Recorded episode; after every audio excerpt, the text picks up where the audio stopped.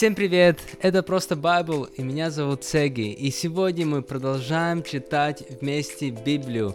Мы начали читать Евангелие от Иоанна, и сегодня мы прочитаем третью и четвертую главу. Очень здорово, что вы с нами. Подключайтесь, подписывайтесь, а, просто чтобы быть в постоянстве, потому что миссия этого проекта, чтобы мы вместе учились в постоянстве читать Слово Божие, Библию. И это очень-очень круто. Я искренне верю, когда мы будем читать, изучать и исполнять Слово Божие, то наши жизни и жизни людей вокруг нас будут меняться. Поэтому давайте сразу же нырнем в Слово, не будем ждать и начнем третью главу Евангелия от Иоанна. Поехали. Евангелие от Иоанна, третья глава. Никодим приходит ночью к Иисусу. Среди фарисеев был один человек, которого звали Никодим. Он был одним из иудейских вождей. Однажды ночью он пришел к Иисусу и сказал, «Раби, мы знаем, что ты учитель, пришедший от Бога, потому что никто не может творить таких знамений, какие ты творишь, если Бог не с ним». В ответ Иисус сказал, «Говорю тебе истину, Никто не сможет увидеть Божьего Царства, если не будет заново рожден. Как это? Человек может быть рожден еще раз, когда он уже стар? Удивился Никодим. Не может же он опять войти в утробу своей матери и снова родиться? Иисус ответил, «Говорю тебе истину, никто не может войти в Царство Божье, Божье, если не будет рожден от воды и духа. От плоти рождается плоть, а дух рождает дух. Не удивляйся тому, что я сказал, вы должны быть заново рождены. Ветер дует где хочет. Ты слышишь его шум, но не можешь определить, откуда он приходит и куда уходит. Так же и с каждым рожденным от Духа. «Как это может быть?» – спросил Никодим. Иисус ответил, «Ты учитель Израиля, и ты этого не понимаешь? Говорю тебе истину. Мы говорим о том, что знаем, и свидетельствуем о том, что видели, видели. Но вы не принимаете нашего свидетельства. Если я сказал вам о земных вещах, и вы не верите, то как же вы поверите, если я буду говорить вам о небесном? Никто не поднимался на небо, кроме того, кто сошел с неба, то есть Сына Человеческого.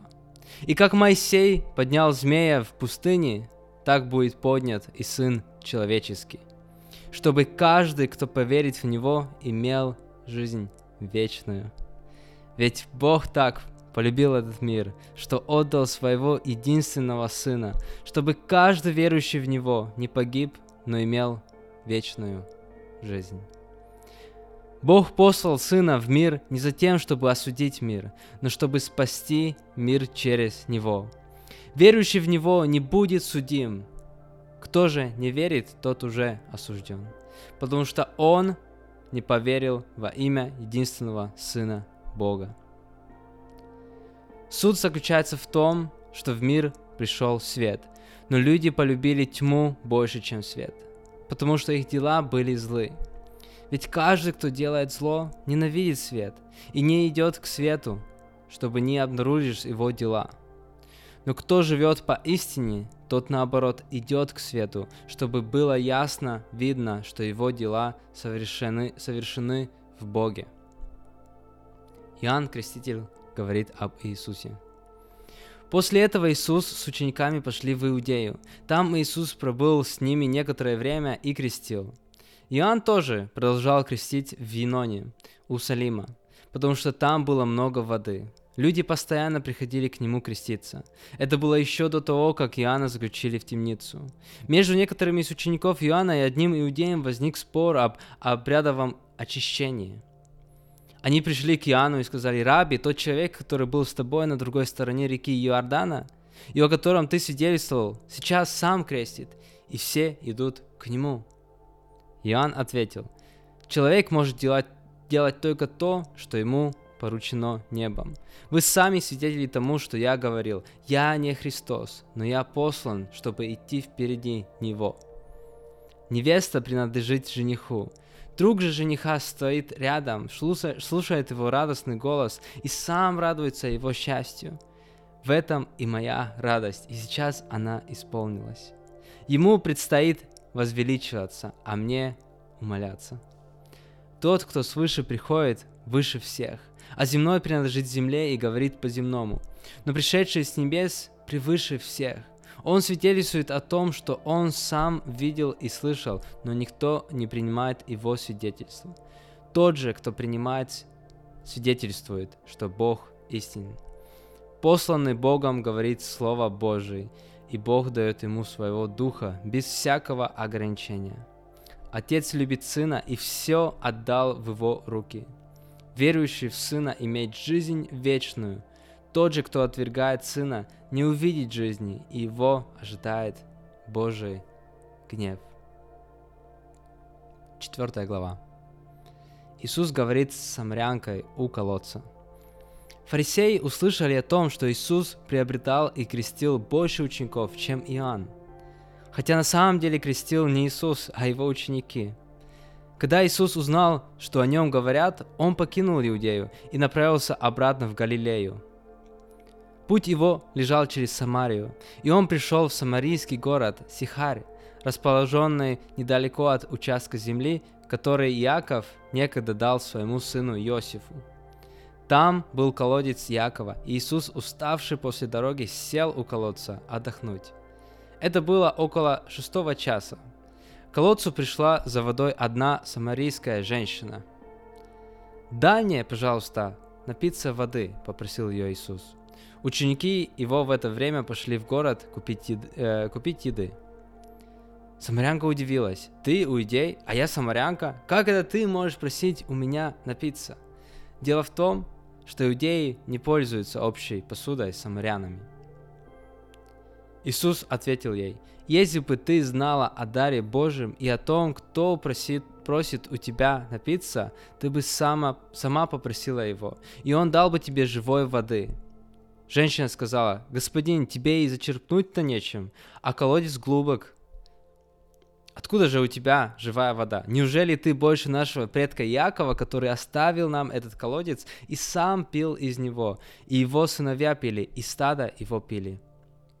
Иисус ответил, кто пьет эту воду, тот опять захочет пить. Тот же, кто пьет воду, которую я дам ему, никогда больше не будет мучим жаждой. Вода, которую я ему дам, станет в нем источником, текущим в вечную жизнь. Женщина сказала ему, «Господин, так дай же мне такой воды, чтобы я больше не хотела пить, и мне не нужно было приходить сюда за водой».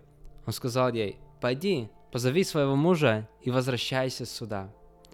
«У меня нет мужа», — ответила женщина. Иисус сказал ей, «Ты права, когда говоришь, что у тебя нет мужа, ведь у тебя было пять мужей, и тот, с кем ты сейчас живешь, не муж тебе». «Это ты правду», — сказала. «Господин», — сказала женщина, — «я вижу, что ты пророк. Так об... объясни мне же мне, почему наши отцы поклонялись на этой горе, а вы, иудеи, говорите, что Богу следует поклоняться в Иерусалиме?» Иисус ответил, ответил, «Поверь мне, женщина, настанет время, когда вы будете поклоняться Отцу не на этой горе и не в Иерусалиме. Вы, самаряне, и сами толком не знаете, чему вы поклоняетесь. Мы же знаем, чему поклоняемся, ведь спасение от иудеев. Но наступит время и уже наступило, когда истинные поклонники будут поклоняться Отцу в духе и истине, потому что именно таких поклонников ищет себе Отец.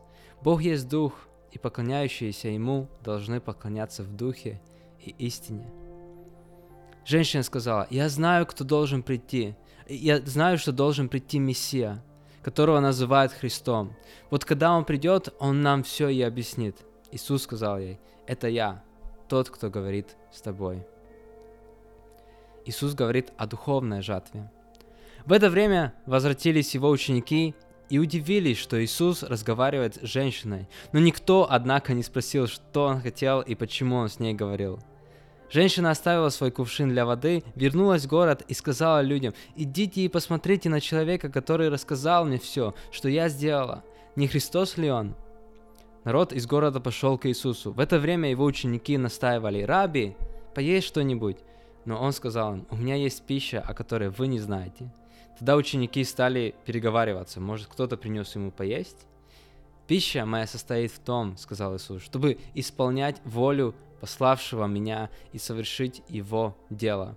Разве вы не говорите, еще четыре месяца и будет жатва? А я говорю вам, поднимите глаза и посмотрите на поле, как они уже созрели для жатвы. Жнец получает свою награду. Он собирает урожай для жизни вечной, чтобы радовались вместе и сеятель, и жнец. В этом случае верное изречение. Один сеет, а другой жнет.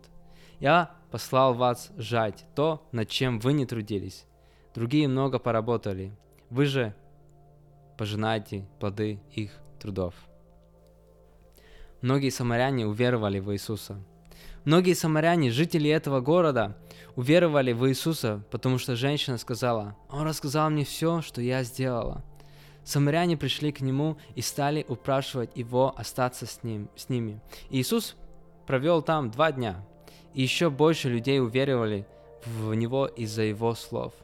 Они говорили женщине, мы верим уже не только по твоим словам, теперь мы сами слышали и знаем, что этот человек действительно спаситель мира. Проповедь Иисуса в Галилее. Через два дня Иисус отправился оттуда в Галилею. Он и сам говорил, что пророк не имеет чести у себя на родине. Однако, когда он пришел в Галилею, галилеяне его радушно приняли, но только потому, что были в Иерусалиме на празднике Пасхи и видели все, что Иисус там совершил. Иисус исцеляет сына придворного. Иисус еще раз посетил Кану Галилейскую, где он превратил воду в вино. В Капернауме был один придворный, у которого был болен сын. Когда этот человек услышал о том, что Иисус пришел из Иудеи в Галилею, он пришел к нему и умолял его исцелить сына, который был при смерти. Иисус сказал ему, «Пока вы не увидите чудес и знамений, никогда не поверите». Но придворный лишь ответил, «Господи, пойдем, пока сын мой еще не умер». Иисус ответил, «Иди, твой сын будет жить». Человек поверил Слову Иисуса и пошел. Он был еще в пути, когда слуги встретили его и сообщили, что мальчик жив. Он спросил, в котором часу, часу ему стало легче. И, он, и они сказали, вчера в седьмом часу, жар у него прошел. Отец понял, что это произошло именно тогда, когда Иисус сказал ему, твой сын будет жить придворный и все его домашние поверили. Это было второе знамение, сотворенное Иисусом по приходе из Иудеи в Галилею. Аминь. Аминь. Это были третья и четвертая глава Евангелия от Иоанна, и это просто вау. А, тут снова много происходит, мы видим а, некоторые чудеса Иисуса. И, и, конечно же, мы прочитали Иоанна 3.16, которое для очень-очень многих просто известное, известное послание о любви Бога и о миссии Иисуса на этой земле. И просто читая вот это все, как Иисус общался с людьми, что он делал на земле, и вот эта история, и, а, когда Иисус был самарянка, и какую любовь он а, проявил, и, и, и с какой ну, уверенностью он говорил. И, для меня тоже такой пример, что когда он пришел в этот город, город где иудеи с самарянами, они вообще не ладили, вообще а, им даже, они даже не общались. Но Иисус, Он миротворец. И Он приходил, и весь город вообще изменился.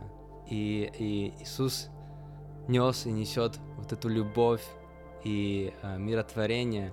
И просто так хочется, чтобы наши сердца настолько наполнялись этой любовью. Вот этой любовью, которую Иисус просто нес на этой земле. И вот это исцеление и физическое, исцеление также внутреннее наших душ. И просто хочется реально продолжать эту работу здесь, на земле.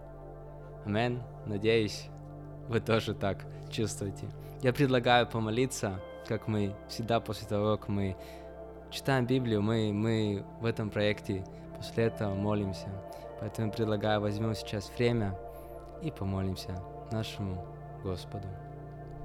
Спасибо тебе, Господь. Спасибо, что, во-первых, спасибо, что мы имеем Твое Слово, что мы можем сейчас в этом году, в это время читать Твое Слово, читать Твое послание, читать о Твоем Сыне Иисусе, читать о Твоей любви и просто принимать этот пример и, и э, читать о Твоем сердце и то, что э, внутри Тебя, что, то, что, что Ты дал э, нам, оставил нам. И моя молитва сегодня, чтобы мы могли бы наполняться вот этой же любовью, которая была у Иисуса, когда Он двигался тут.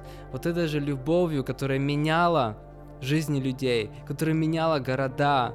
Мы так хотим быть носителями вот этой любви. Я просто прошу и молюсь за каждого, кто слушает, кто смотрит этот выпуск, чтобы они просто наполнились Твоей любовью прямо сейчас. Дух Святой, просто касайся. Пусть будет новое переживание Твоей любви, может быть, которое никогда не было. Если кто-то не знает Тебя, Иисус, как личного Спасителя, как мы читали в Иоанна 3,16, что Ты настолько полюбил нас, настолько любишь, что Ты отдал своего Сына, чтобы мы имели вечную жизнь. И мы просто принимаем, принимаем это, принимаем Твою вечную жизнь, принимаем это спасение, которое открылось нам через жертву Иисуса Христа.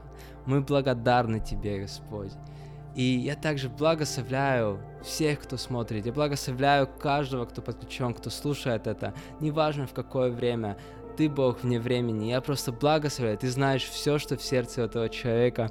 Ты знаешь все вопросы, все челленджи, все, через что мы проходим. И мы просто молимся Твою победу, Твое решение, Твое утешение. Во имя Иисуса Христа, во имя Иисуса Христа мы молимся. Аминь. Аминь, дорогие. Спасибо, что были с нами. Мы продолжаем читать. Завтра мы продолжим Евангелие от Иоанна. И пишите, если что, ваши мысли, ва- ваши вот что для вас открывается. И также пишите, если что, ваши нужды. Потому что, конечно же, мы хотим вместе поддерживать друг друга, будем вместе молиться. Так хочется, чтобы это не было просто мой какой-то личный проект, но чтобы мы вместе а, читали, изучали, делились своими переживаниями и поддерживали друг друга. Аминь. Аминь. Также извиняюсь еще раз за мой русский язык. Я уверен сто процентов, что где-то не там я поставил ударение и какие-то слова не так произношу. Но пусть это будет такая фишка. Мы читаем вместе Библию с акцентом. Так что завтра продолжим также читать Библию с акцентом. Спасибо, что вы с нами. Увидимся. Пока.